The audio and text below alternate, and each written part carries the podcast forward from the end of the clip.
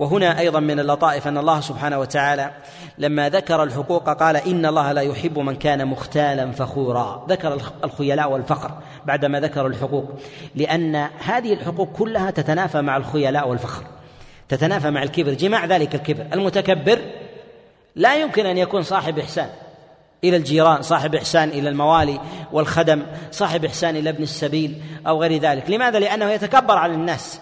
يتكبر على على الناس. فجاءت الشريعة في بيان أن الكبر يتنافى مع هذه الأشياء وأنه لا يفعلها إلا متواضع لله ولأحكامه متواضع لخلق الله متواضع لخلق الله. ولهذا من أراد أن يهذب نفسه من الخيلاء والفخر والكبر فليمتثل أمر الله في ذلك وذلك بالإحسان إلى الوالدين. وهل يتنافى الكبر مع الإحسان الوالدين؟ بر الوالدين؟ نعم. ماذا قال الله عن عيسى؟ وبرا بوالدتي ولم يجعلني جبارا. متجبر متكبر. لا يمكن أن يكون بارا. لا يمكن أن يكون أن يكون بارا. وكلما زاد التكبر فيه أنف من أن أن يقدم خدمة لغيره. ولو كان والديه أو ربما يجعل بينه وبين والديه خادما. إذا كان فيه شيء من الخير جعل فيه بينه وبين والديه خادم. عن بعد. ولكن التواضع هو الذي يكسر النفوس ويؤدي الحقوق. وكلما ابتعد الإنسان عن هذه الأوامر فأمارة على كبره. ولهذا كلما تكبر الإنسان ابتعد عن رحمه. فلا يصل الرحم ولا يحسن إليه. وابتعد عن اليتامى وابتعد عن الفقراء والمساكين ومخالطتهم ومخالطة الضعفاء لأنهم لا يليقون بجنسه ولا يليقون بملبسه ومركبه وهيئته وغير ذلك. ودافع ذلك هو الكبر.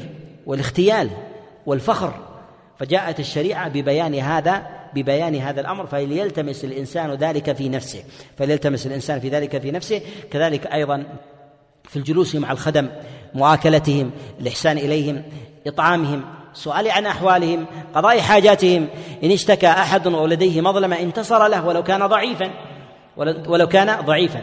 ومن الخطأ والزلل أن الإنسان لا ينتصر إلا لمن يعرف. لا ينتصر الإنسان إلا لمن يعرف. قد يأتيك غريب أو يأتيك رجل مسكين. ليس له أحد في البلد. كالعمالة أو الخدم فيشتكي من أحد ظلمه. اعلم أن هذا كما أنه ابتلاء من الله له فهو نعمة من الله جرها إليك. فانتصر فانتصر له ولو كان لا يعرفه. والله سبحانه وتعالى كلما كان الإنسان أعجز عن الانتصار لنفسه يثيب المنتصر أعظم من غيره. فرجل يستطيع أن ينصر كل أحد ويجد من الناس من؟ من ينصره فهذا دون ذلك مرتبة.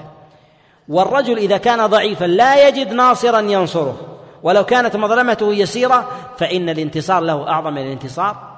الانتصار لغيره لعظم أثره على على قلبه لعظم أثره على قلبه ونفسه ولا يقول فلان أني أنا فلان ابن فلان أو كذا لما هذا ينصره غيري أو نحو ذلك. لا امشي معه ولو كان خادم فلست أكرم من رسول الله صلى الله عليه وسلم الذي يمشي مع الأمة ويمشي مع الموالي والعبيد للانتصار لهم وقضاء وقضاء حاجاتهم أسأل الله عز وجل لي ولكم التوفيق وأن يجعلنا ممن طهر قلبه وصلحت سريرته وصلح عمله وقوله وأن يأخذ بي وبكم إلى المنهج القويم والصراط المستقيم وصلى الله وسلم وبارك على نبينا محمد.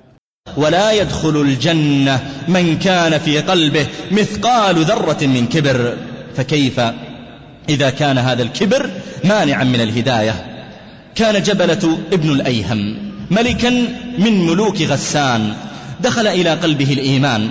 فكتب إلى الخليفة عمر رضي الله عنه يستأذنه في القدوم إليه. سر عمر والمسلمون لذلك سرورا عظيما. وكتب عمر إليه أن أقدم إلينا ولك ما لنا وعليك ما علينا. فأقبل جبلة مع خمسمائة فارس من قومه فلما دنا من المدينة لبس ثيابا منسوجة بالذهب ووضع على رأسه تاجا مرصعا بالجوهر وألبس جنوده ثيابا فاخرة ثم دخل المدينة.